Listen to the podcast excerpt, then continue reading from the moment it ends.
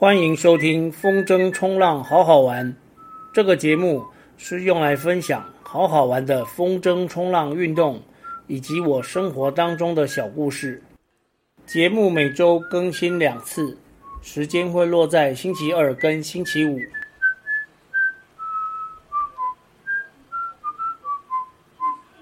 四十四集，等风。等待是一种状态，等待。会储备能量，为了等待的事情。为什么要等？为什么愿意等？一定是被等待的人事物，对于等待的人来说，具备极大的吸引力，或是约束力，或需求。比方说等车，在念国中的时候，是从三峡越区到板桥念书，每天都要搭早上六点的第一班公车去，曾经遇过几次。公车没有出现，但我还是等了一小时。这个等是因为需求，必须等，因为没有选择，只能等。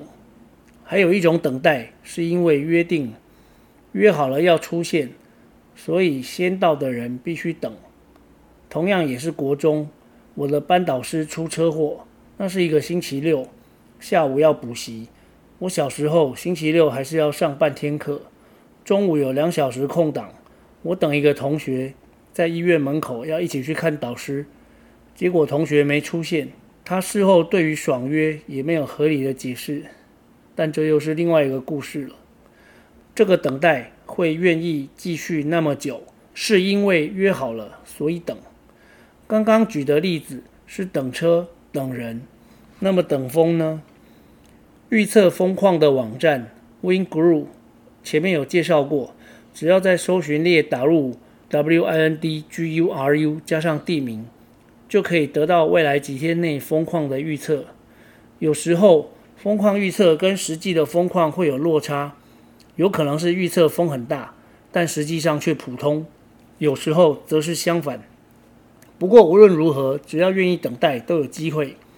所以等风也是玩家的一种常态。在台湾。东北季风不太需要等，因为东北风很硬，说起风就起风。但是夏天的南风就需要一点耐心等候。这一集录制的时间是八月三十，过去的一周不是在内皮就是在顶寮。东南风一般来说要接近中午才会起风，但有时候会十点就起风，不过很少。这就是需要加上一些热对流效应。才能够让风强一些。提早到的玩家可能九点十点就到了，所以要等风够强了再开始玩。通常我不会坐在沙滩上等风，什么事都不做。我会等到风大到足够起征的时候，也就是风力足够让风筝飞起来，就一边等风一边在沙滩上练习画筝。